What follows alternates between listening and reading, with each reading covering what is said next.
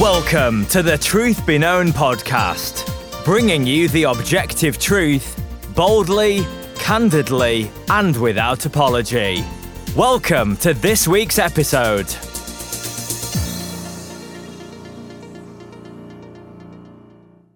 Welcome back to another episode of the Truth Be Known podcast. I'm Nathaniel Jolly. And I am Eki Tepsapornchai. Well, brother, we have a, a, topic near and dear to your heart and to mine as well this morning.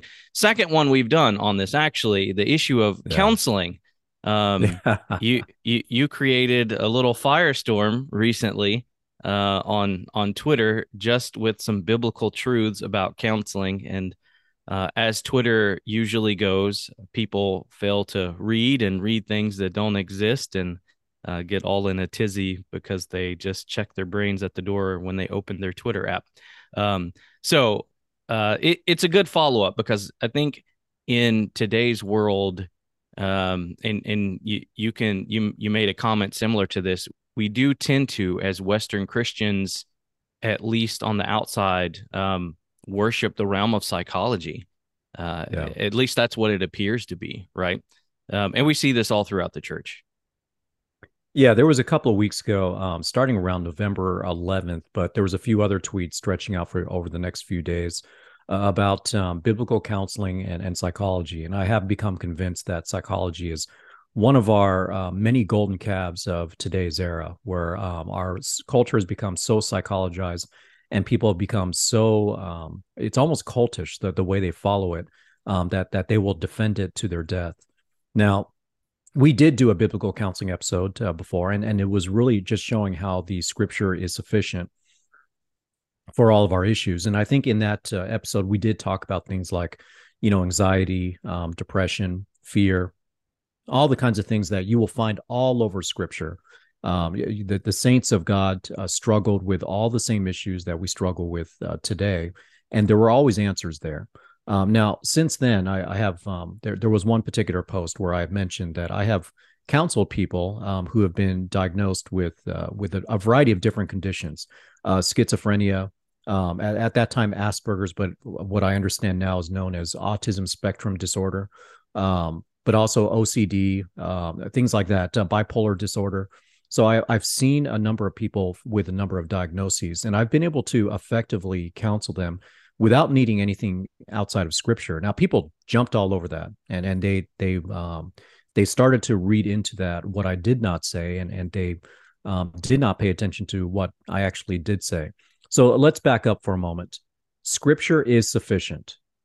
All right. We, we say that all the time. Scripture is sufficient. And we don't just believe that partially, we believe that fully. Yeah. Now we have to define what we mean by sufficiency, and we've done this before as well in, in separate episodes.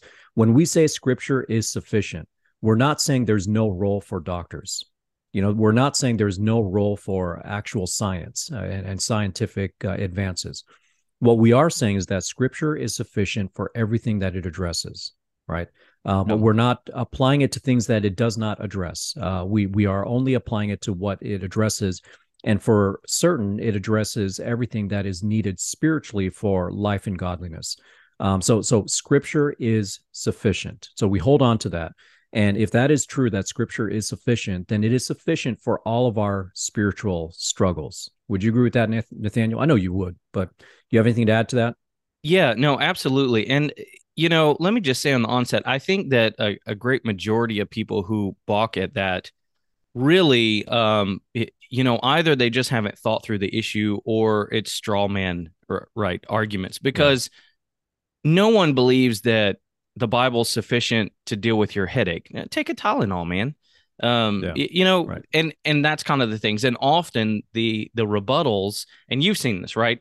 Will not even go to things like you know dementia or Alzheimer's or uh, uh, often they'll go to things like, well, you know, uh, is the scripture sufficient for a diabetic, uh, which is yeah, silly, right? Because obviously, I've never heard a single person uh, in any normal circles of church, uh, you know, uh, propose that the Bible is sufficient to bring your diabetes down, uh, right? Or to right. get rid of your headache, or to you know heal your broken bone. Um, now, certainly, we will pray and present those issues before the Lord. But um, however, what we will say is that Scripture still addresses common issues that are uh, related to physical things and, and i'm sure we'll get into that into um, a, a, little bit as we go. I, I want to read a, a, quote from john macarthur. I, I think it just summarizes uh, it so well. He says the bible is not an encyclopedia of counseling topics that list every particular counseling problem but it does mm-hmm. contain sufficient revelatory data to establish an effective worldview framework for the diagnosis and remedy of every soul problem. Um, yeah. and, and, that's what we're talking about, right? Um, sometimes uh, the the counseling needs are strictly spiritual in nature, and they have to do with how you view the world, how you view God, how you view man, and when you put those views together, how you respond to what you believe, right? Um, whether it's negative, negatively, positively, and and then there are those things like you know the, the person who uh, gets diabetes. Um, or i'll just use an example of a, a, gentleman that i knew in my youth who went on a mission trip and got a parasite in his eye and lost his eye. Wow. Went blind in wow. one eye in his dominant eye. Um, i don't remember if it was the left or right but it was his dominant eye and while the Bible had nothing uh, to give him in terms of the antibiotics they tried to save his eye with, what the Bible did have is how to deal with um, understanding God's sovereignty in all that and how to yes. rightly view the affliction and to help him maintain um, his faithfulness to Christ and his joy in life, and such that you know, he didn't walk away depressed and wanting to end his life and things like that. So the Bible in that way was even more helpful.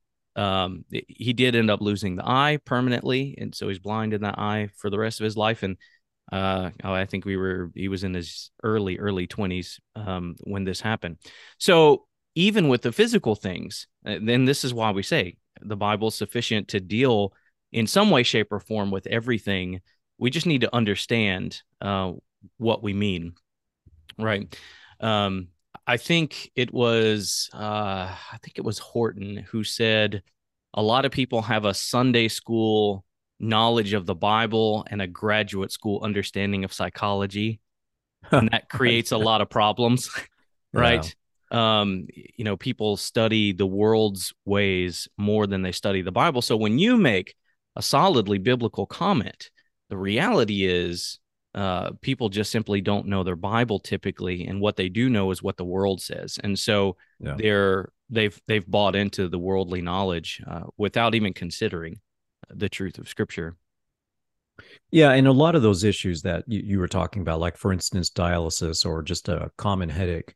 Um, yes, there are physical treatments for that. We're not going to pretend like Scripture is going to be the treatment for that. Um, but with each of those situations, there is a spiritual aspect in, in terms of how you cope with that. Um, if you're going in for dialysis, that means you're suffering from diabetes, right? And if you're suffering from diabetes, um, there are going to be spiritual effects on you in terms of how you view that that issue. Um, if you're going through um, other physical, if you're going through cancer, right? Cancer, certainly, we're not going to say that Scripture has the answer for cancer. Um, but people who are going through cancer are going to really struggle, especially if they're terminal. If they're yeah. being told that they only have a certain amount of time to live, they're they're terminal, um, then there's going to be some real testing with regards to where you are spiritually. And so, while I would say that, hey, you need to go to the doctors, get checked up, find out what treatments are available, and uh, and and and pick a plan, a, a strategy forward with your doctor um, ASAP. Uh, figure out how you're going to handle this. Talk to your family. Uh, make sure everyone's on the same page, same understanding, and whatnot. But still come to me because we need to talk spiritually about how you deal with this. Because if God is sovereign, that means that He is in control of all things, including the cancer that you've received. I, I think part of the issue too is that there's a lot of confusion over um, from people with regards to God's will. Like some people, and mm. it's it's obviously the health, wealth, prosperity gospel will confuse this, but yeah. I think the health, wealth, prosperity gospel um, really infiltrates common Christianity even more than we realize. Not not to say that um, the common Christian believes in the prosperity gospel, but we tend to think that God wants us to be happy and, and healthy to some degree. Yeah. And and so if we get an illness or a sickness, we often will ask the question, "Why is God putting me through this? And uh, what do I need to do to get rid of it?" And and that's really kind of a, a soft prosperity kind of gospel way of thinking, Yeah. even if the person doesn't realize it. So that is part of the issue as well. So people think that if they have this issue, there must be a way that God can cure it. And so then when we say something like scripture is sufficient, they start to apply it with that kind of thinking when that's not what we meant at all. Um, Yeah. God is completely sovereign over whatever sicknesses, whatever illnesses, whatever diseases, whatever physical handicaps, um, even mental disorders that uh, you might have. Um, and, and he will glorify his name through that. The question is, how do you cope with that? Yeah, absolutely. I, I think you're right. It's the combination of some influence of the charismatic church along with the American dream. And so you you get it Yeah. from the secular side as well as having crept in from uh, the charismatic doctrines. And and and you're right. And of course, look, we understand as people, none of us want to suffer, right? We we, we don't tend to suffer well in the West for sure. Um, Right. you know, we live in a land of you know luxury and and that kind of thing cushy sort of life and that's been god's you know also god's blessing uh, for us for many years but we and and you know this and this is one of the issues often that require biblical counseling is how you view the world um and a lot of you know it, we talked about depression anxiety before. It's a good one because I, think- I think depression is one of probably the most common things people Yeah. go to see a quote unquote you know therapist for. Um and it's also interesting because a lot of people who uh would kind of rail against biblical counseling uh, they'll talk about uh, people with depression and anxiety and what they're talking about is not someone going to a psychiatrist but going to a secular counseling counselor. Right. Um, and so you're like, well, if you're not even talking about medication, then what? I understand you you don't know what's in your Bible, but maybe let's consider if I, I mean, really, you know, I, I don't mean that as a harsh jab, but if you don't know the Bible speaks to depression, uh, if you don't know it speaks to depression, then you don't know your Bible because you clearly have not read the Psalms, right? Right. Uh, because it is crystal clear all throughout um, Right. uh, the the Psalms, and so, but we, but to go back to what I was saying, we have this idea of, like you said, to your point, we don't we don't think it's God's will for us to suffer, right? Uh, yet Mhm. Paul tells Timothy in Second Timothy that all who desire to live a godly life will will be persecuted, right? Yeah. Jesus says, "Blessed are you when people say all sorts of vile things about you and curse you and persecute you." Um, I mean, the scripture is filled with suffering, right, for believers, um, a- and, so a, a lot of times the issues just simply come from the fact that people think they aren't meant to suffer, and a secular counselor or medication isn't going to help you change that perspective. It Right. might make you like a zombie. Um, Mhm. But it it's not going to help you understand and embrace the reality of suffering in the Christian life. And um, I, I mean, I've met, I, I think young people today, I see a lot more of.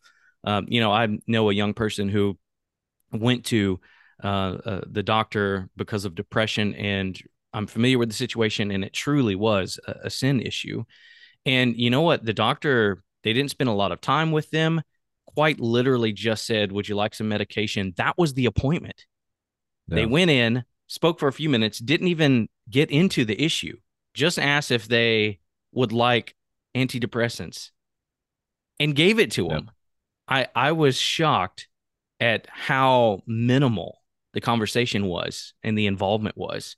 Um, it was just instantly, oh, you feel depressed? How about would you like to get some antidepressants?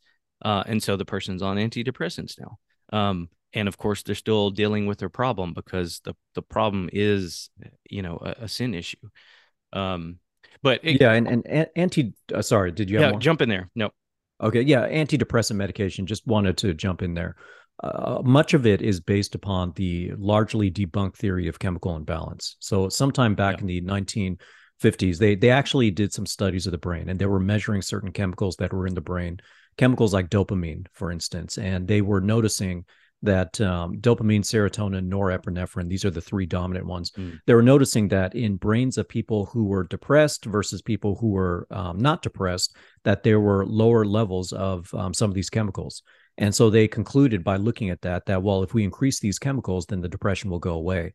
You know, the problem with that, and this is, we have to realize that this is the nature of science. Um, it, there is both empirical as well as interpretation the empirical is noticing that one brain looks one way and another brain looks another way. That that's that's data. Those are data points. Yeah. Um, but what what we don't know is what is actually the cause right? I mean that becomes the interpretation part.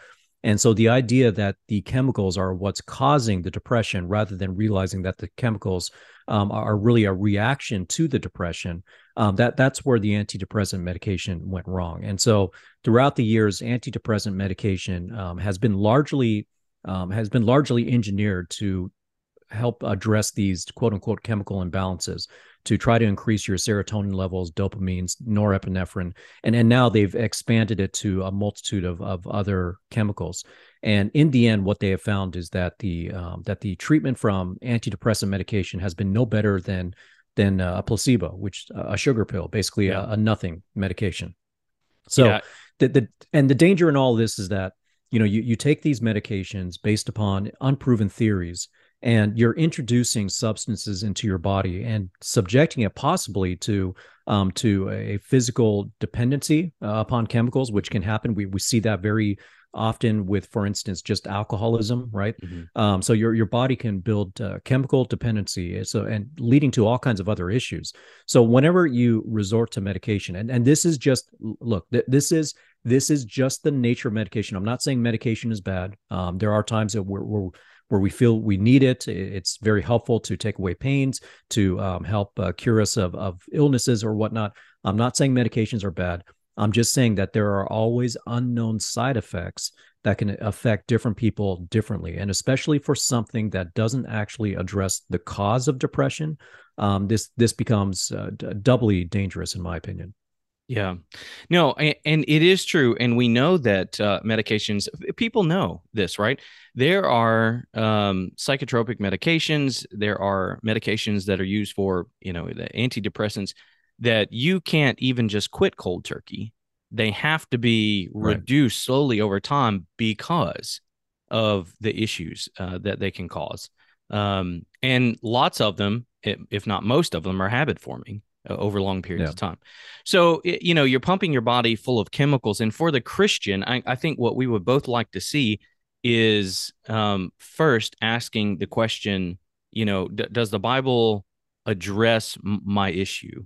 Maybe yeah. even we would like to see people just sit down and think about what their issue is, right? Mm-hmm. Instead of the right. quick fix. But this is this is the country we live in. We want microwave solutions, and that's really, I think, what drives most people um, they they i mean we both met people like that. In reality when you get down to it they don't really want to deal with the issue. They just want it to go away. Um, yeah. they just want it to become even if it just gets put so far in the background that they don't have to deal with it daily. I mean this is why people go to the alcohol bottle right? Um, to to drown out their sorrows historically which is about the same thing in my opinion. Um, when we're talking about non-physical issues. Um, but let's let's talk about physical issues because I, I think it, you know the information's out there when we're talking about things like anxiety and depression. Um, there's no science that proves that those are chemical issues. There there is none. It's all speculation, and even as you've mentioned, they've backpedaled on some of that. And yeah. th- that's not to um, that's not to say the field is terrible in in trying to understand that's just science right science is based largely upon at the beginning theories um, mm-hmm. and theories aren't facts right uh right. They're, they're yeah they're they're observations they're conclusions uh, that people have come to based on what they've seen and it changes over time at least we used to understand that about science but yeah. somehow when it comes to the psychiatric field, the, the the the counseling field, it feels like a lot of Christians just believe it's a fixed, guaranteed, done deal science, right? Um, they know what the problem is, and why should I come to you, Pastor, because you're not trained? Oh, let's just answer that question. Um, well, yeah. you're not trained in psychiatry, so how can you help counsel anyone with depression? How, how would you answer that question? Well, the the problem is that the secular counselors are often not trained in the um, in the topic of sin, right, and the nature of man, and that's what we're dealing with is sin and the nature of man. Now, I'm not saying that every single struggle um, is from sin. All right, um, I do know of cases. I've not counseled them directly, but I do know of cases of people that um, they do suffer from symptoms of depression, but they can't pinpoint, um, you know, circumstances or sinful attitudes. You know, it's just something physically is causing them to to feel that. Now, when I say something physically, could that be chemical? Well, maybe, um, but that hasn't been proven. And a lot of those, uh, most of the vast majority of people that suffer from depression, uh, I can ask two simple questions uh, that that usually help me to pinpoint um, where to start addressing um, the issue spiritually. Um, one is when did that depression start, and and two, what was what happened just before that depression started? In other words, what triggered it? And in every case that I've been through, um, the person is able to answer those two questions. And so when they answer those two questions and they're able to pinpoint um, circumstances, then then I know at that point, okay, we have a spiritual issue um, because they're not coping with circumstances correctly. And I tell you what, a person can come in and give any kind of label they want to give me um, schizophrenia, um, you know, the autism spe- spectrum disorder, um, OCD, uh, whatever it is that they want to give me. I'm going to sit down with them and I really want to find out um, where they have been struggling um, spiritually and where their own decisions have contributed to their issues. Because one of the problems that um, the psychology field has done is that it has made us forget and especially christians it has made us forget that even if you're diagnosed with these disorders guess what? You're still a sinner you're still a sinner you still make sinful decisions and one of the downfalls uh, one of the issues the other issues of uh, this psychologized culture is that when we start slapping labels on it that we mm. start to excuse behavior right we we start to think oh well that's just a that's just a problem with um, you know in the case uh, of this young man who uh, who identified himself as suffering from asperger's um, he would um, talk about issues that he went through and and the ways that he would upset people and he said well I, i've got asperger's and so i would kind of dive into that and i would say well let's take a look at that uh, let's step through that what what exactly happened there and uh, what when we started to step through we started to identify places where he was just he was just reacting sinfully now that's not that's not a denial of his issues. Um, that's not a denial yeah. that he has some sort of disorder going on there. But as we were stepping through, we were able to to discover areas where he was making conscious, willing decisions that were sinful. And when you confront that with the Bible, then the person, especially if they're a believer, has no choice but say, you know what, you're right. I made sinful decisions and I can repent of that. Now, no. that's not to say that the person doesn't need to take any kind of medication for whatever disorder they're going through, right? That's not to say that at all. But what I am saying is that everyone is a sinner. And there are often spiritual issues that get disguised as psychological um, psychological issues. It ends yeah. up excusing all kinds of sin. And this is also to say this because I, I had another tweet uh, a couple weeks ago in that time frame where I, I, tried to explain what biblical counseling is and is not. Mm-hmm. Um, biblical counseling is not assuming every issue is a sin is, is an issue of sin. Um, biblical counseling is not assuming that a person is demon possessed because they're not doing the will of God or because they're struggling. Right. Um, biblical counseling is not simply just saying, well, just pray over that. Biblical counseling is not just giving people verses, saying, well, here's a couple of verses, go home and call me in the morning.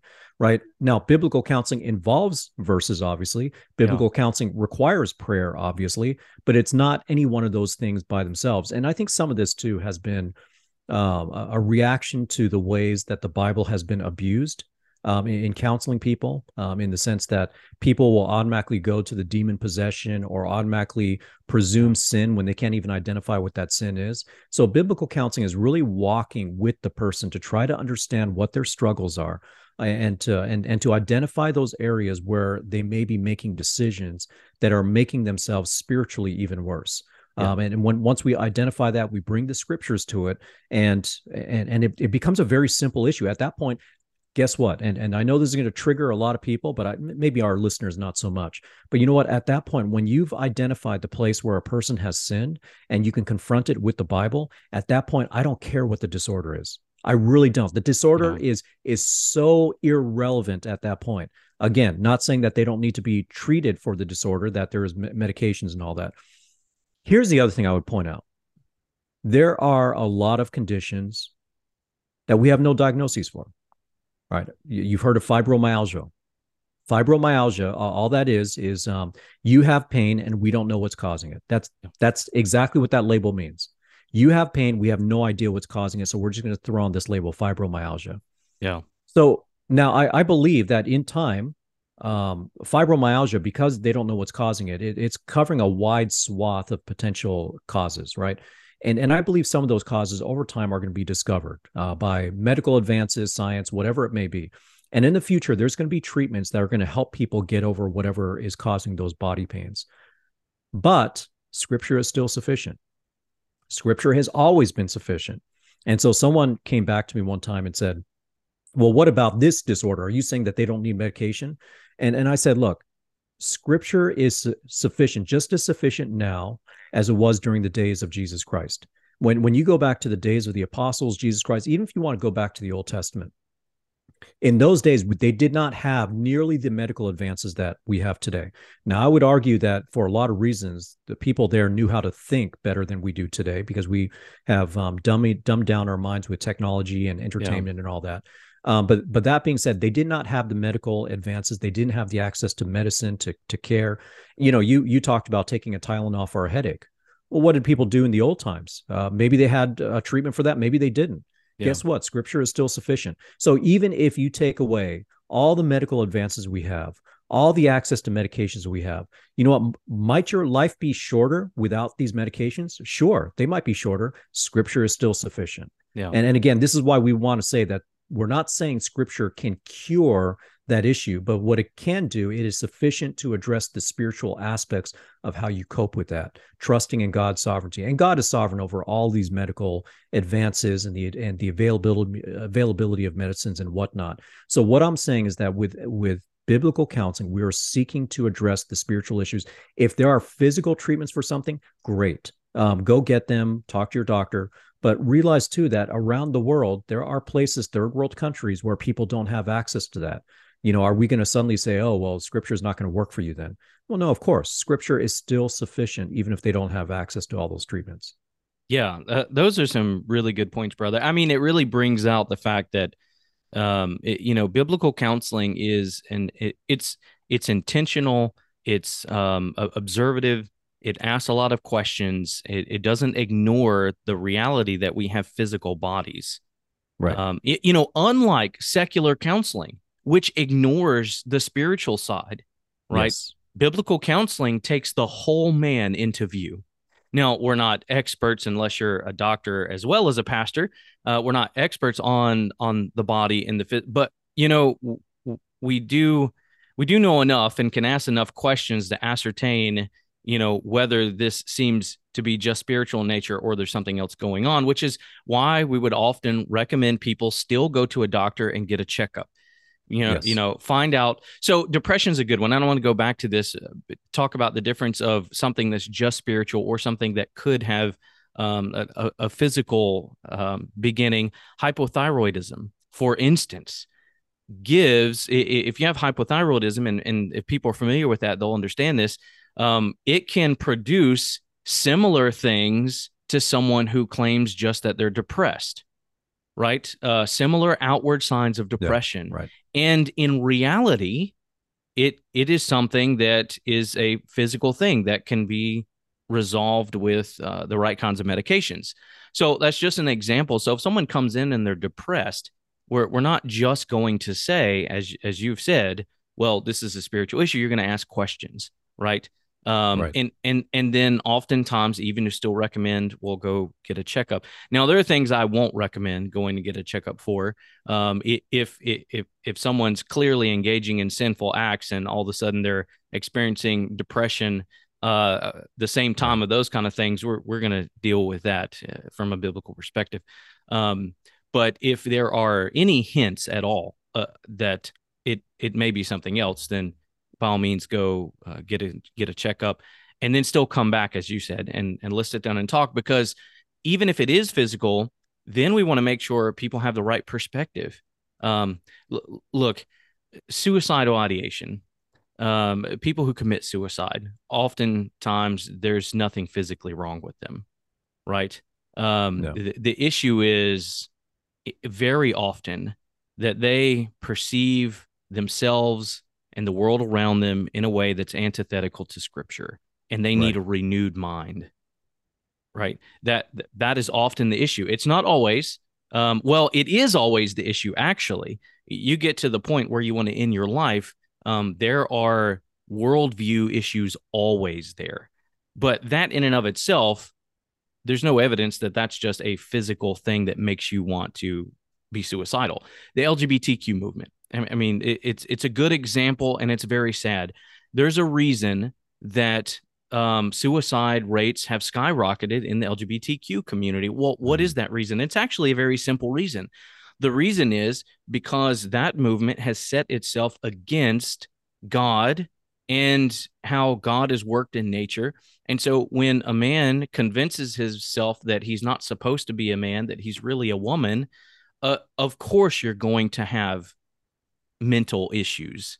Um, but that is an issue. That's a spiritual issue. That's misunderstanding yourself and God. It's even rebellion against God. And you can't rebel against God without consequences.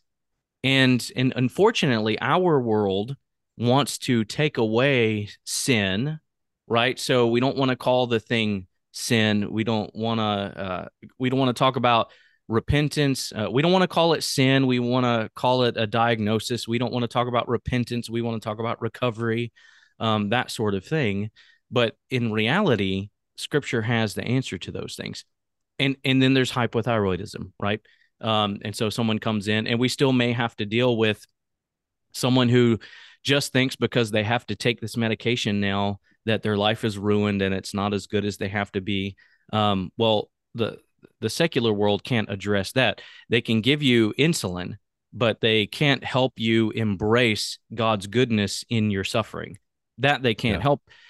And and I think maybe let's just talk about a little bit of the history. Uh, and we've done this before, but I think it's important.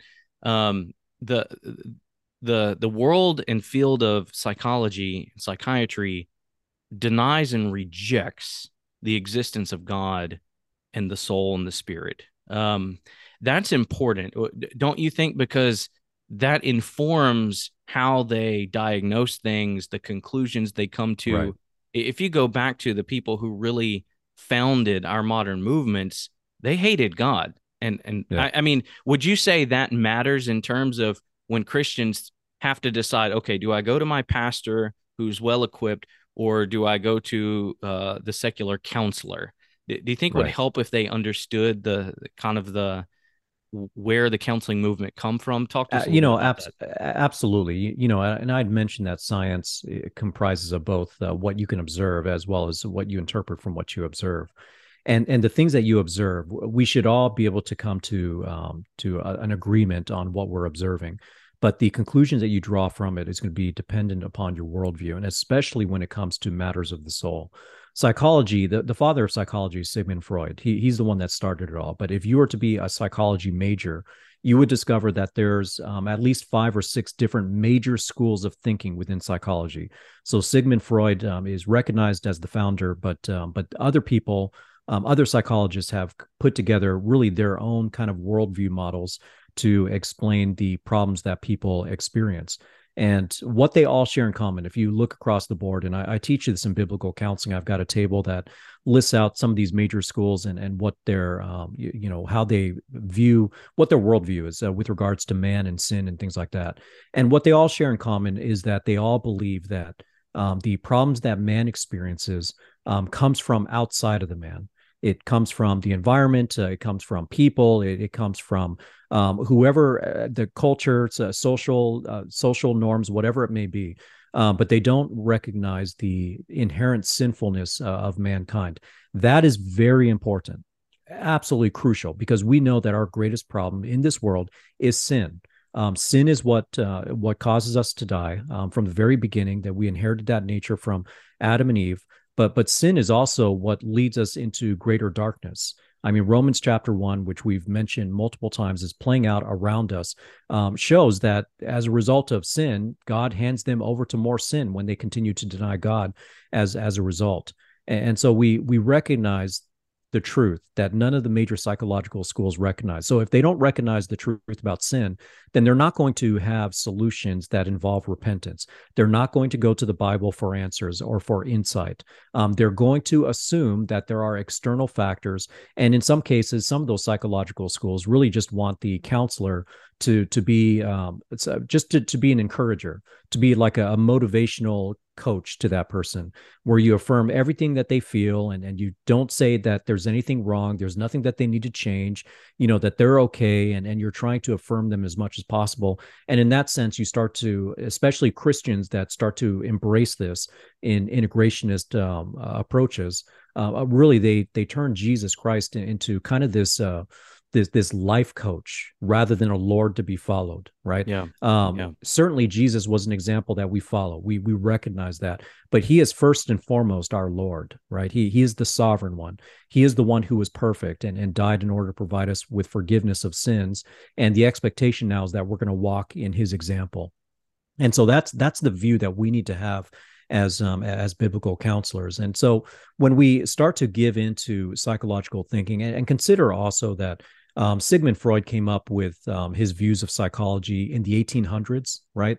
So, I mean, if you start to say that we need psychology to be spiritually healthy, well, then what do you do with the first 1800 years of church history, 18, 1900 years of church history? I guess Are you no saying one was that healthy. missing out? Right, exactly, exactly. So, are you saying that they were missing out that uh, that they needed this in order to be spiritually more healthy? And and there's also um, in the medical field, it's helpful to understand that even the medical field views a difference between psychology and psychiatry. So, psychology is purely theoretical. Um, there there's no there's no measurements taken. There there's nothing um, objective that they that they can do to uh, a counselee to figure out, hey, you've got this condition or you've got that condition. It's really all pure observation. Um, whereas psychiatry at least works with neuroscience, um, Yeah. supposedly, right? But still, you you get interpretations from that that's going to be based upon often psychological worldviews, and that's that's really the issue. So that's why psychiatry and psychology usually, uh, oftentimes, go hand in hand um, together. Though there is a there is a difference in terms of recognizing one as a science and and one as not. Um, but yeah, when we think about just the issue of depression, I mentioned that there are there are real issues of people who suffer from symptoms of depression and there is no discernible spiritual cause of it Mhm. you know and if i can't if i'm the counselor and i don't discern a spiritual trigger a cause a failure to cope with with um, circumstances then there very very well may be something um, physical going on. I mean you mentioned hypothyroidism right? So i mean there may, they may no, there may very well be something Mhm. wrong physically. That's why we want them to get checkups. There may very well be the case that they don't have any answers to that right? Yeah. scripture is still sufficient. Now i'm not going to say that that person um, where i can't identify the spiritual cause of it i'm not going to say that that person's in sin but as they Mhm. go through those dark times they can still trust in god Yeah. they can still run to god they can still go to god in prayer they can still remind themselves that that that god is good and that god has a purpose in this no matter what um, and that's going to be the hope. And we know that Charles Spurgeon, if you read um, his, uh, you know, about his life, he suffered often through what we would term as depression symptoms. Yeah.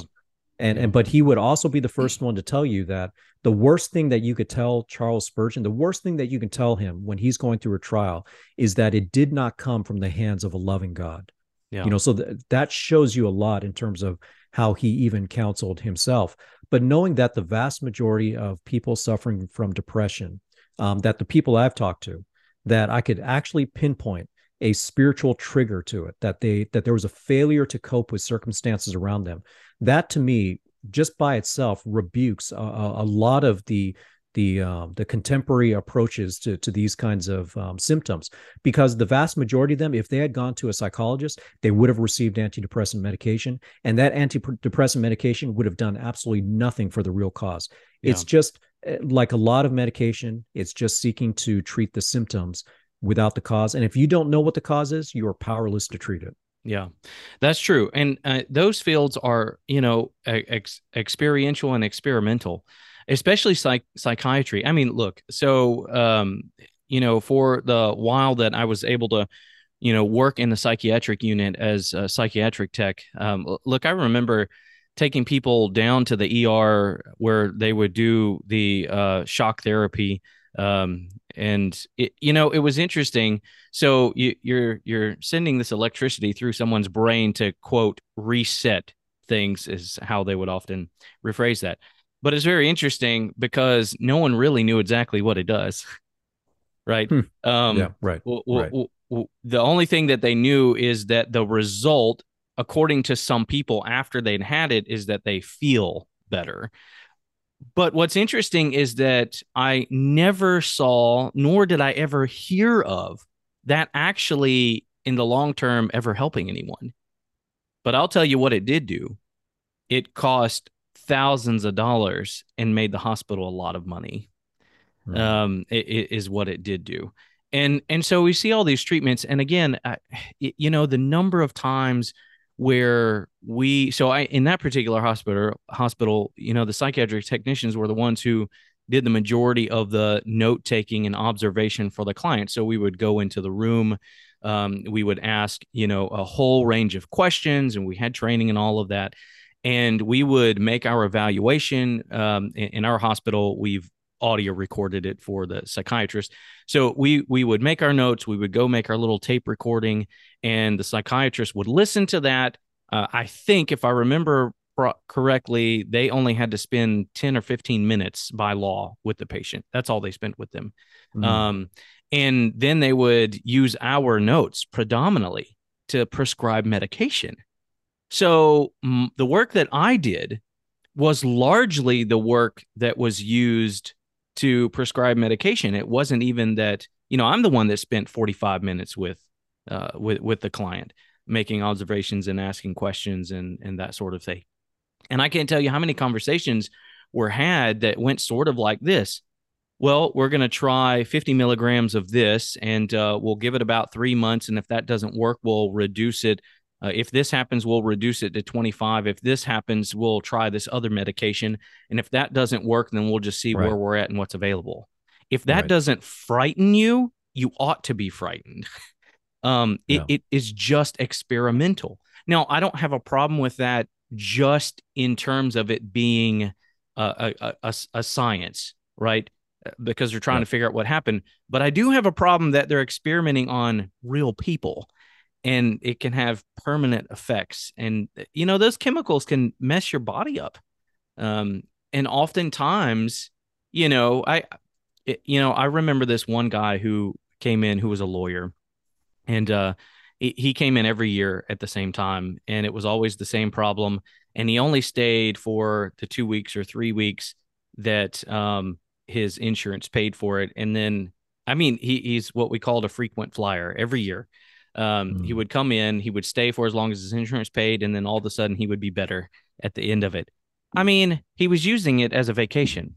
I, I mean that that's you know, uh, he he he was a well off lawyer, um, and he came, and I don't recall him ever really getting any medication, and he would come every year for that, and and so you know those kind of things happen which i think people just aren't aware of but i, I want to go back to your point about sigmund freud um, I, and I think this is important. So he also wrote about religion. So as a believer, I, I it's good that people you want you need to understand what the source is where you're getting your information. You go to the Bible, you know your source is the God of the universe who created you, who made you, who mm-hmm. who even upholds your very existence now and knows you in and out. He knew you before you were born, even the hairs on your the number of the hairs on your head. That's what you get when you go to scripture. When you go to uh, psychology and psychiatry because really they they interlap in terms of their ideology this is what you get in the early 1900s freud he wrote several times about religion just listen to what he says about religion freud suggests that religion and neurosis are similar products of the human mind neurosis with its mm-hmm. compulsive mm-hmm. behavior is a quote individual religiosity and religion with its repetitive rituals is a quote universal obsessional neurosis. Wow. When you go to the secular world, that is what you're getting. Yeah. Because the founders and everything in our modern fields, in the modern fields, was based on these guys. They hated God, they rejected the spirit, and they viewed religion as as a mental illness, right? So that's what you're getting. Um, so again, you know, we're not saying that there aren't genuine physical um, needs, right? But but I think we also want to rein in the use of the term mental illness because yes. everything we call mental illness is not a physical need. Yeah. The world views it that way, but that's because they reject the existence of your spirit, of your soul. Um, and if you reject that, then you have nothing else but to assume it's the brain or chemicals or whatever. Look, if you need more serotonin, eat some dark chocolate. Um, they, they actually they actually used to. I've I've read some uh some journals where doctors have said that it's it, it does contain that, so that's true. Uh, it's also healthy because it comes from beans, and beans are health food, right? So, uh, but anyway, so the but so th- that's Freud's view of religion, a, really evil view um, of religion. So that's kind of what you're getting. You know, let's talk about Job. Yeah, yeah, a lot. A, yeah, go ahead, and then we'll go to Job. One add, yeah, a lot, a lot of these, uh, a lot of these German rationalists, and I, I say German because a lot of them did come out of Germany, but this is, and he was um, a Jew, by the, the way, Sigmund Freud. That's right, that's right. Um, but a lot of these rationalists out of the 1800s, um, they, they, um, they sought ways to just deny God. Um, they they hated God and they wanted to be able to explain things through alternative means. And so when you talk about Sigmund Freud, you talk about Charles Darwin, um, Karl Marx. I mean, Karl Marx, we know, um, also raised, I believe, Jewish in a Jewish family. He was also, yeah. Um, yeah, but but uh, yeah, he he absolutely hated religion and felt it uh, that religion was like was like basically opium to the people. Yeah. Um, and and uh, it needed to to be eradicated. So yeah, I think the worldviews. Not to say that you know someone who has a faulty worldview can still create great inventions can still make great discoveries but when it comes to the issues of the soul be very careful now man is comprised of two things um, body and spirit uh, physical and and spiritual and so that's why we always say, look, we're not doctors. We don't pretend to be doctors. I'm not going to prescribe medication. I'm not going to say don't take medication or do take medication or stop taking medication or keep taking medication. I don't, I don't get into any of that. That's between you and your doctor. Yeah. Um, but I will I will recommend going to see the doctor just to just to get a checkup. Let, us find out if there's anything wrong. Have you been sleeping? Um, how you've been eating? Um, were you in an accident recently? I mean, let's let's find out all the things that are going on that could be contributing to this. But always the spiritual element, scripture is sufficient. Yeah. Yeah. And sometimes, you know, you mentioned uh, you mentioned previously things like when you just can't figure out what's going on, fibromyalgia, yeah, yeah. or other things, right? Like um, there, there's there's pains, there's some suffering, there's uh, you know, this feeling of of melancholy, being depressed, um, and there's just no answer for that. Well, what if God is doing that? And God does do that. And and, yeah. and again, this is going to come back to really fly in the face of sort of where the charismatic doctrine has crept in because we believe God always wants us to, you know, be healthy, happy, and wealthy and never have any struggles, right? Um, God has mm-hmm. no problem with giving you struggles. In fact, God tests right. us, right? Mm-hmm. Um, and in order to grow us and and do what's good for us. And so sometimes it, it you know, I think oftentimes going to get a, a medication, that being the instant solution rather than coming and asking difficult questions and discovering whether it, it's a sin issue or if it's not a sin issue. Sometimes, if it just seems to be something God might be doing in your life, uh, if we don't ask those things, it's possible we find ourselves fighting against God Himself. And right. and I think Job is a good example. I, I love Job because Job gives us a perspective that you get nowhere else in the whole Bible. Um, you, you, get a conversation uh, between God and Satan. Let me, let me just read part of this uh, for for people to consider. Um, so it starts off. I mean, chapter one, uh, verse six says, "Now there was a day when the sons of God came to present themselves before the Lord, and Satan also came with them. The Lord said to Satan, From where do you come?" Then Satan answered the Lord from roaming about the earth and walking around on it. The Lord said to Satan, Have you considered my servant Job? All right, let's just Yeah. stop there. Walk through Mhm. this a little bit. This is not Satan finding and attacking Job. This is the God of the universe, right? Having a conversation with Satan saying, Hey, ha- have you considered my servant Job? Now, there is nothing in Satan other than that which seeks to steal, kill, and destroy. Okay. Yeah. And God is now pointing him to Job. Uh, I, I I'm not going to minimize that. I'm not going to try to excuse God for that. This is the God of the universe doing this, right? All right. Um, have you considered my servant Job? Now, why? For there is no one like him on the earth, a blameless and upright man, fearing God and turning away from evil. Not that he didn't have any sin, but this is his general character, right? Yeah. Um, it- we do find out some sin later on, right? Then he says, uh, then Satan answered the Lord, Does Job fear God for nothing? Have you not made a hedge about him and his house and all that he has on every side? You've blessed the work of his hands, and his possessions have increased in the land. So, why does Job have anything that he has? Even Satan recognizes this. It's a gift of God. You and I have what we have for this very same reason. It's a gift of God. So, Satan's acknowledging God's work in his life. Uh, verse 11 Then Satan says, But put forth your hand now and touch all that he has, and he will surely curse you to your face. So Satan's challenging God, right, to bring harm to Job. Then the Lord said to Satan, Behold, all that he has is in your power. Only do not put forth your hand on him. So Satan departed from the presence of the Lord. Now, I don't know if I want to be Job um, in my humanity, but you know what? What an honor to be considered blameless and righteous Yeah. um, Yeah. such that God is declaring that even to Satan, right? So we know what happens next. Um, Job loses his possessions in the form of his fields and his livestock. This is all done, um, ordained by God.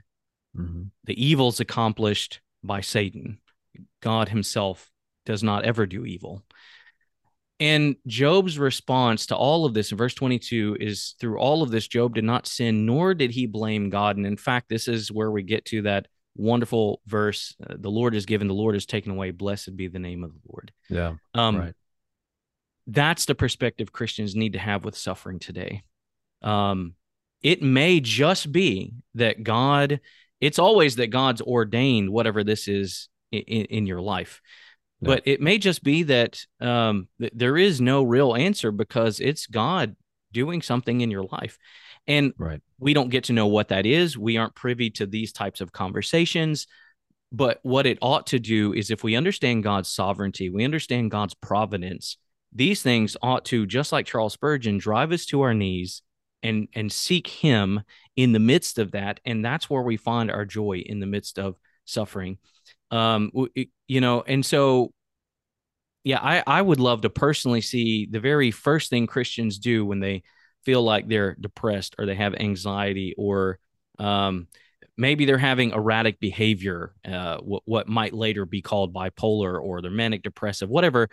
When you first get that feeling of, I think there's something wrong, go to, and I hope you're in a biblical church if you're not, get in one. Because if you're in a biblical church, then you can go to one of your elders, one of the pastors, um, and sit down. And that ought to be the very first place you start. Um, Yeah. Uh, assuming there's not something life threatening like you're passing out, right?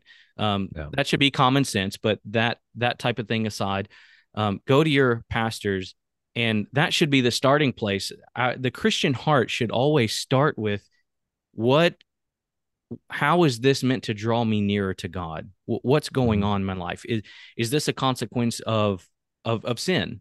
Right. We all sin, and we all sin in ways that we don't necessarily know. And these are often just ways that the Holy Spirit brings about our knowledge and understanding. You come talk to your pastor, you go through counseling sessions, you, you've done this with folks, and then two or three or four in, all of a sudden the light bulb comes on and they wake up to it and they think, oh, you know what? I've really had this idol in my life, and actually, I've been worshiping this other thing. And yep. and in that at that moment when this really grabbed my life is when I started experiencing X, Y, or Z. And then they deal with that, and and then they're able to move on. Well, it's the Holy Spirit that brings about recognition of sin and repentance ultimately, and of course, God uses means. Um, but it it could just be that sort of thing, you know. And then so I come to you, Eki, because you're my pastor, and we sit down and we discover all this, and uh, we we can't seem to find any uh, overtly recognizably sinful things, and so you do just what you've said. You say, okay, well, maybe let's uh, have you, you know, go to the doctor, get a checkup. Let's see if there's anything physical there, and then come back and see me. And that's that's biblical counseling. It's dealing yes. with the whole man. Um, mm-hmm. y- you can't forget one side or the other. And if you go to the world first, they're going to reject one side entirely. By the way, yeah. It is the most important side. It's the most important side. Yes. Um, because we we are eternal we're eternal beings. We're going to live in eternity somewhere um, as a believer with Christ, as an unbeliever, as objects of the wrath of God um, in hell. And so that's the most important thing. We shouldn't ignore the things of our body, but they are temporal. Um, and, so I think if we if we value eh, value those things and put them in the right perspective, uh, it ought to always drive us to the Bible first rather than to the yeah. world first. Yeah, amen to that. And uh, just to add on top of what you said about Job, uh, realize that Satan didn't even ask permission. God is the one that volunteered Job. Yeah. And it wasn't because, as you mentioned, it wasn't because of what Job did wrong. It's actually because of everything that he did right that uh, he ended up getting afflicted. And through all of that, um, as Job is crying out, wanting to know the answer why, God never gives him the answer why. Yep. We have the benefit of being able to read Job and, and to know what the reason was just from the conversation between Satan and God. But Job did not have that luxury. He didn't know about that conversation, didn't know what was said how it all came about. Um, God basically reminded Job that he is the creator and Job is not. And, and you know, so going back to what we're talking about here, um, you know what? I'm, I'm not. I, I would not say I'm against medications. I'm just against medications being used for what are spiritual issues. Now, there are times, are there times where someone is feeling a lot of pain and, you know, that medication may not actually um, cure the cause of it, which medications often, often don't but they might help you to be able to endure the pain or they might be able to reduce some of the pain or they might help to to kind of keep things stable while you're working on various spiritual issues. You know i don't have an objection to that. You know as long as you recognize that um, that a lot of what's being thrown around as um, as kind of mental health, as you mentioned, uh, mental health issues are really sin issues. That's not saying that every mental health issue is a sin issue. We've already given plenty of examples: um, dementia, Alzheimer's. You know, th- those are clear examples, and autism. Those are clear examples of things that uh, where where there's um, disorder within the body or there's something that is no longer functioning within the brain. We we get all that, and so biblical counseling is not guessing at the cause. It's actually identifying clearly spiritual issues as as they are actually identified by the counselee him or herself and then bringing the bible to it um, that that's really what it is, and it's not to be cold, it's not to be heartless.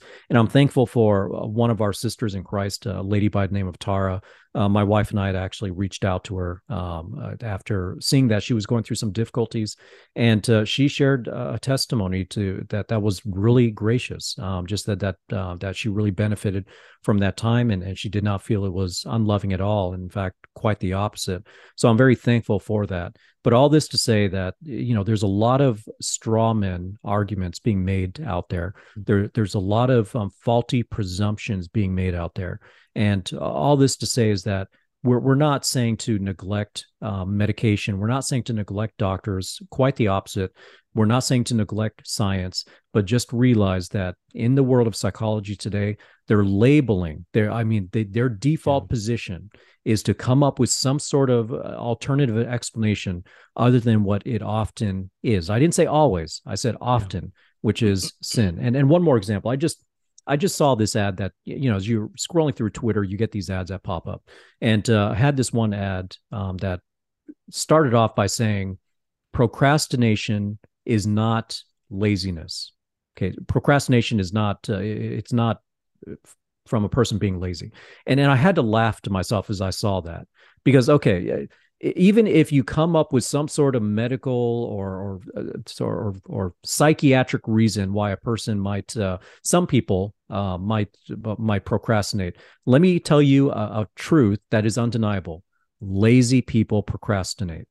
All right that's not to say that every procrastinator is a lazy person but you yeah. know what? Lazy people procrastinate. But when the world starts making statements like procrastination is not from laziness well guess what? They're taking the accountability out of it and how convenient is that when you don't yeah. when you don't have to take responsibility for your own actions, you can make yourself into the victim, and and now then you start to become dependent upon um, psycho, psycho, psycho psychologized treatments or medications that, quite frankly, don't do anything for you. Yeah. You, you know, it's interesting to get state licensed, at least in the states I've looked at, and it's just been a few. I, I suspect it's similar uh, around the country one of the things that you can't do, uh, as I understand it, is y- you can't provide the solution to the counselee. You can't say yeah. this is your problem, this is the solution, and you actually to to get your license, and uh, you know this is easily verifiable. You can read through the paperwork. Um, you know what you have to agree to essentially is helping the person discover the solution to their problem from within themselves. That mm-hmm. that's what you have to agree to. Um, so you, you could not say legally, um, at, at, least in several states, um, this is your problem and this is the solution, w- which means as a licensed counselor in states that are that way, um, you could not bring to bear on their life the truth of God because that is what the truth of God always does. It always says the problem is the the the answer to your problem comes from without yourself and here it is. This is the issue. This is the solution. It's a godly solution. It's a biblical solution when that's applicable. Um, and so you can't so when you're going to a counselor you know a lot i think a lot of people believe that they're trying to help them resolve the issues but in reality they're legally not allowed to do that yeah. And and so for the the Christian, I would just simply ask, do you believe that the answer to your life issues are within yourself or do you recognize because you're a Christian that really the answer to life's issues are found are, are to be found in God without yourself?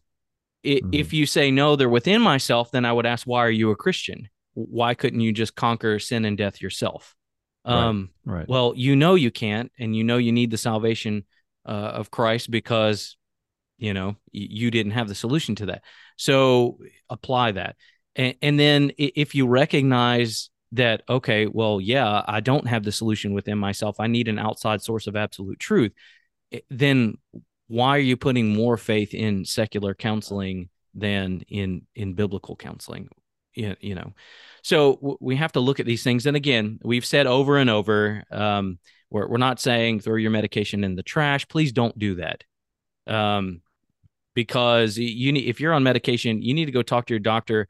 It's not safe to cold to to cold quit uh, some medications, uh, and so right. w- we don't want right. you to do that. You do that with your doctor.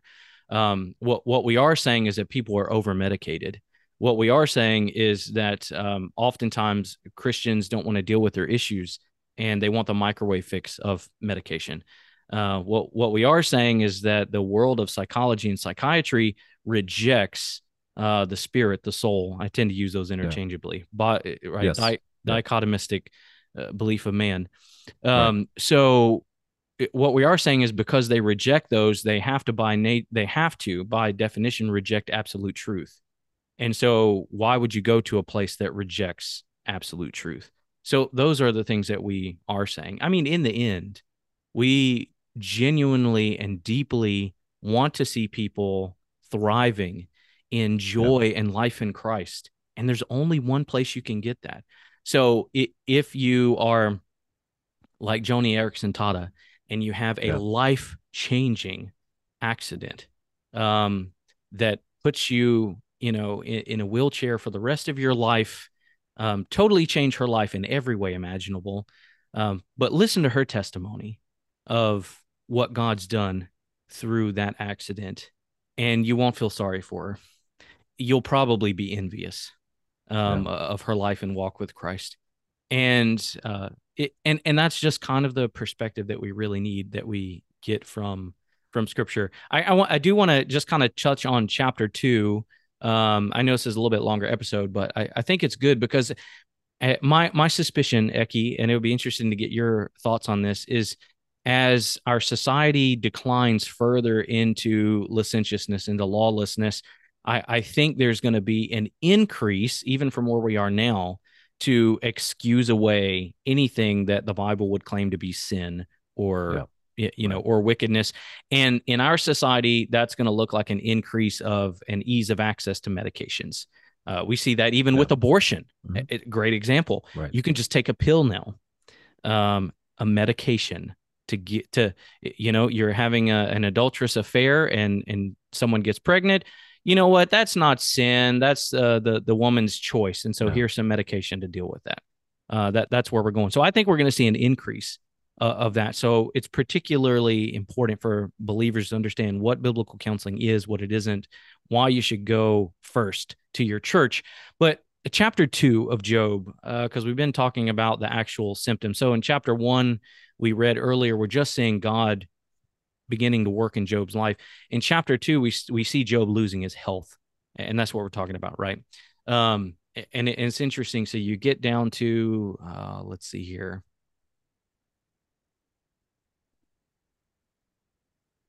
Yeah, so you get down to just to verse three in chapter two. You have a conversation again um, between Satan and God.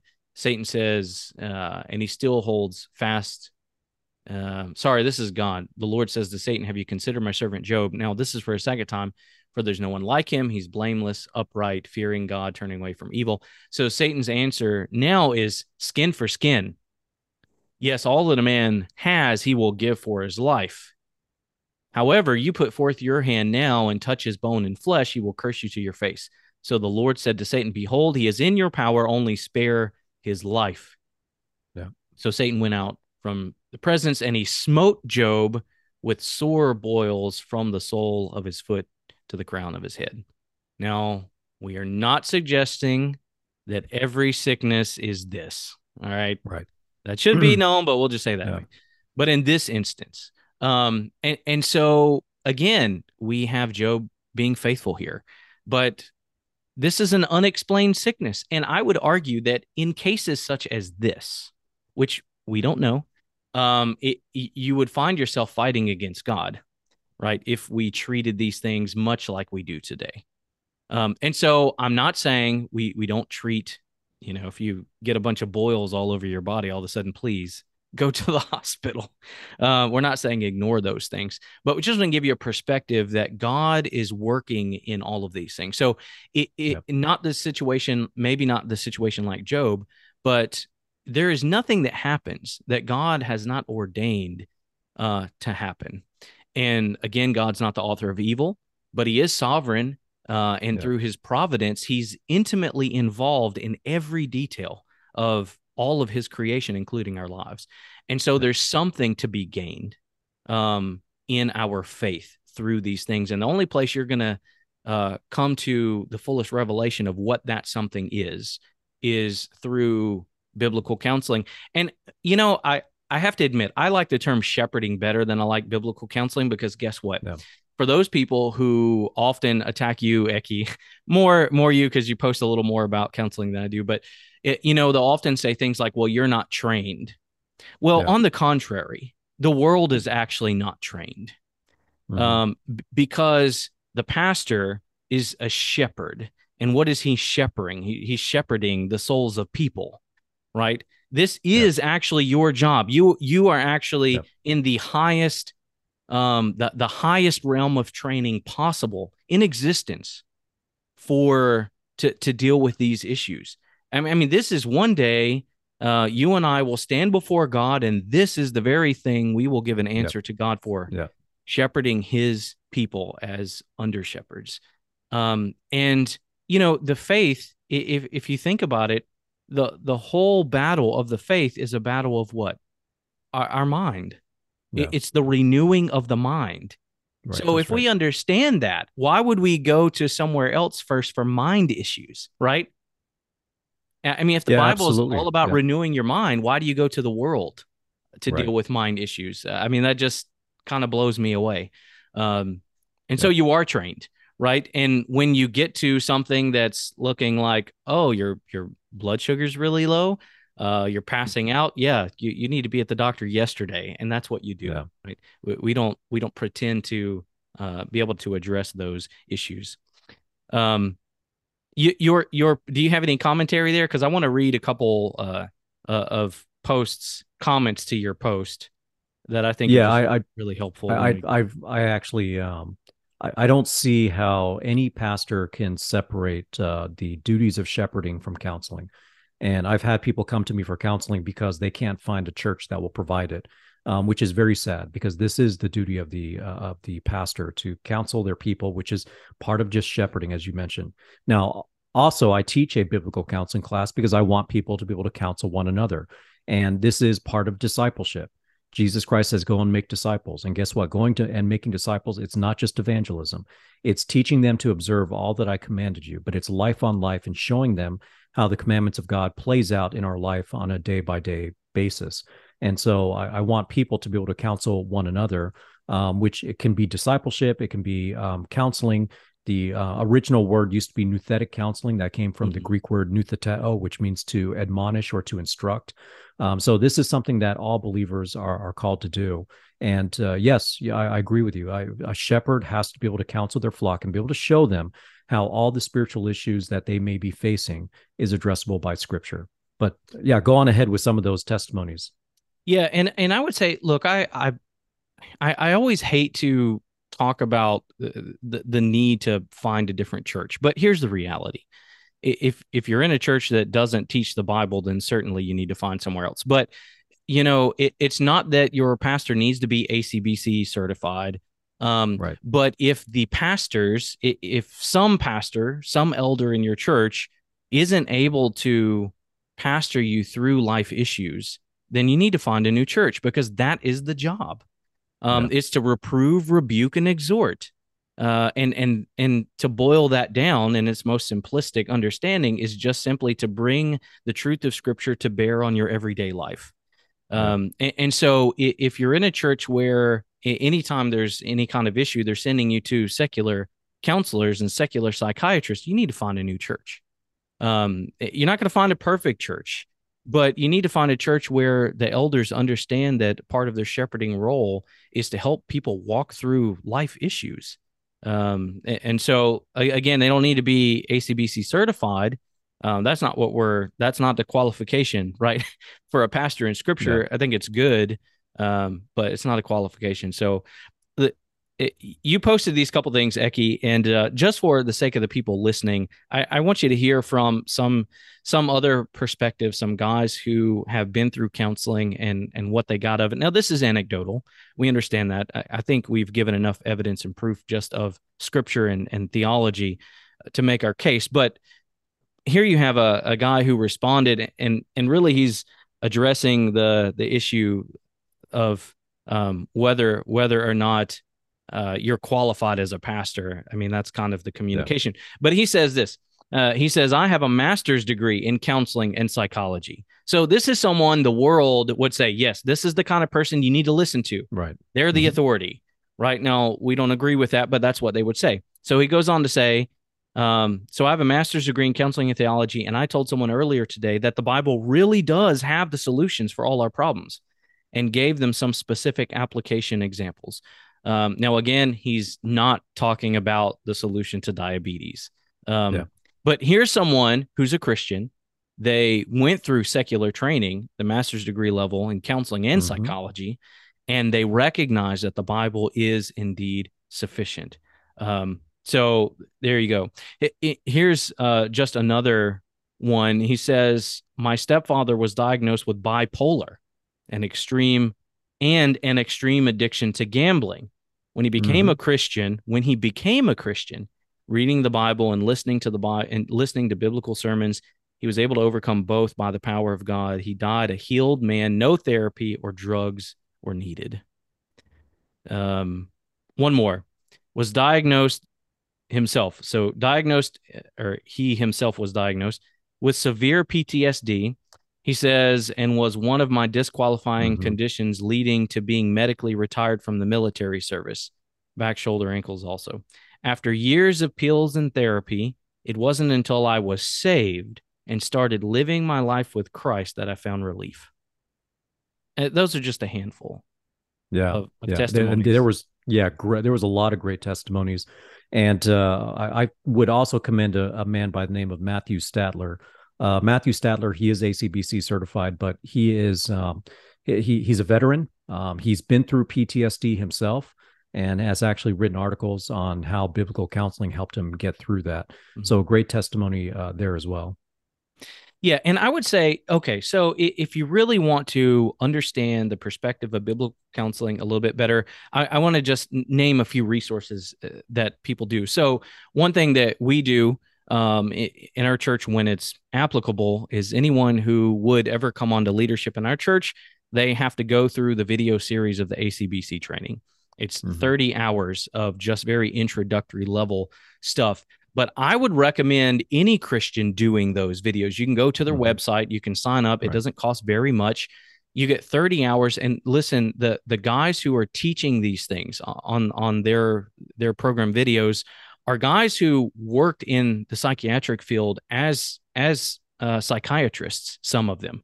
Uh, Yeah. There are several doctors, MDs, who are giving these training classes. And so these are guys who um, are intimately aware of the academia in these fields. They understand the medications, they understand what's taught, they understand the fields.